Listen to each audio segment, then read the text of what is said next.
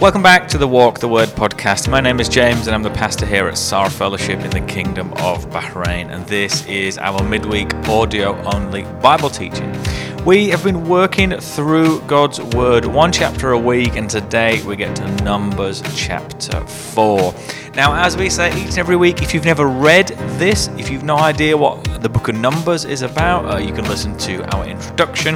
If you've never read Numbers 4, if you've not read it in a long time, go ahead and press pause and read it, and then we'll come back together as we seek to know and grow in the Word. So, so far in the book of Numbers, we've had a few censuses, we've seen lots of organization. Uh, we've talked about the priests, the Levites, the sons of Aaron, the warriors, the arrangement of the camp. Uh, we've talked about a few different things, and the organization kind of crescendos a little bit today. It gets so uh, detailed, yet there is such a purpose to it. Uh, anyway, so let's jump in and we will see. So, Numbers 4 begins with the Lord speaking to Moses and Aaron. And he says, Take a census of the sons of Kohath from among the sons of Levi, by their clans and their father's house, from 30 years old up to 50 years old, all who can come on duty to do the work of the tent of meeting. So, if you flick back a page in your Bible to Numbers chapter 3, uh, verses 27 and 28, you're going to see uh, the sons of Kohath. Uh, the, to Kohath belonged the clan of the Amramites, and the clan of the Izharites, and the clan of the Hebronites, and the clan of the Uzzielites. And so he, Kohath, uh, is one of the sons of Levi, and he's not listed first. He's not the oldest, which in this place at this time was the most prestigious. Uh, but he was responsible. Uh, their guard duty involved the ark, the table, the lamps, and the altars, the vessels of the sanctuary with which the priests minister and screen, all the service connected with these. We flick forward duties of the Kohathites, and they're now uh, listed first. Uh, so we've had a little bit of, we're a little bit out of order with how things would typically have gone. But I think we see that so many times in Scripture, don't we, where we culturally expect one thing uh, and then we read of another. Um, it's a really good reminder to us that God doesn't always follow what we would consider to be cultural norms. I think about, uh, in particular, the, this firstborn son. Uh, out of order. I think about Isaac over Ishmael, Jacob over Esau, Joseph over Reuben, Moses over Aaron, David over his brothers. Uh, it's a really good reminder to us right off the bat that God doesn't always follow the cultural expectations. And we read that these guys are going to be listed from 30 to 50 years old. Now, if you go a couple of chapters forward, chapter 8, uh, verse 24, we're going to see that the um, duty for the Levites was between the ages of 30, sorry, 25 uh, and 50. And after 25, you were kind of relieved of your priestly ministerial uh, duties. Um, kind of extra biblical Jewish tradition from this time and in this place said that um, the first five years of your service, so 25 to 30, uh, was training. You were kind of attached to an older, more experienced minister.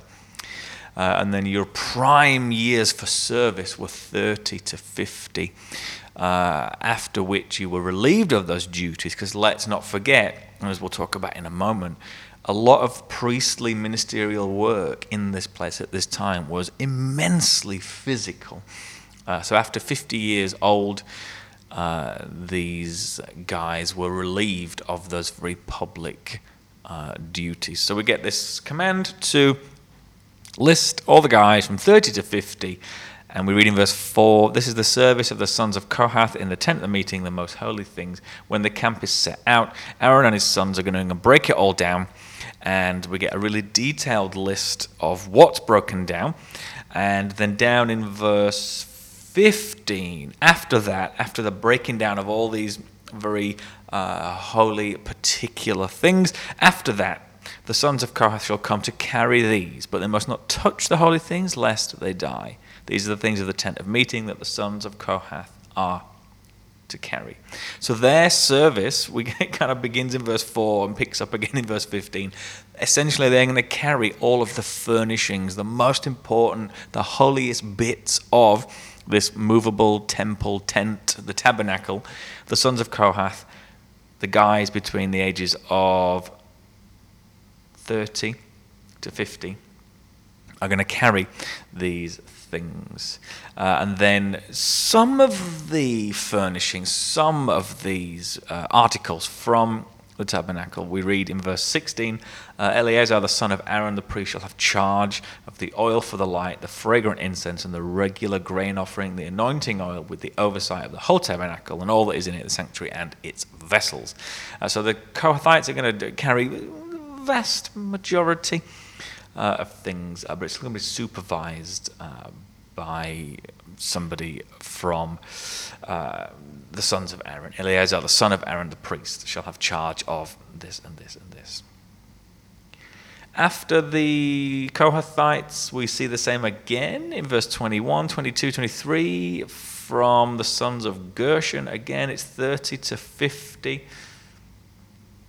And uh, we see in verse 24 this is the service of the clans of the Gershonites in serving and bearing the burden. So, this is what this group of people is going to do.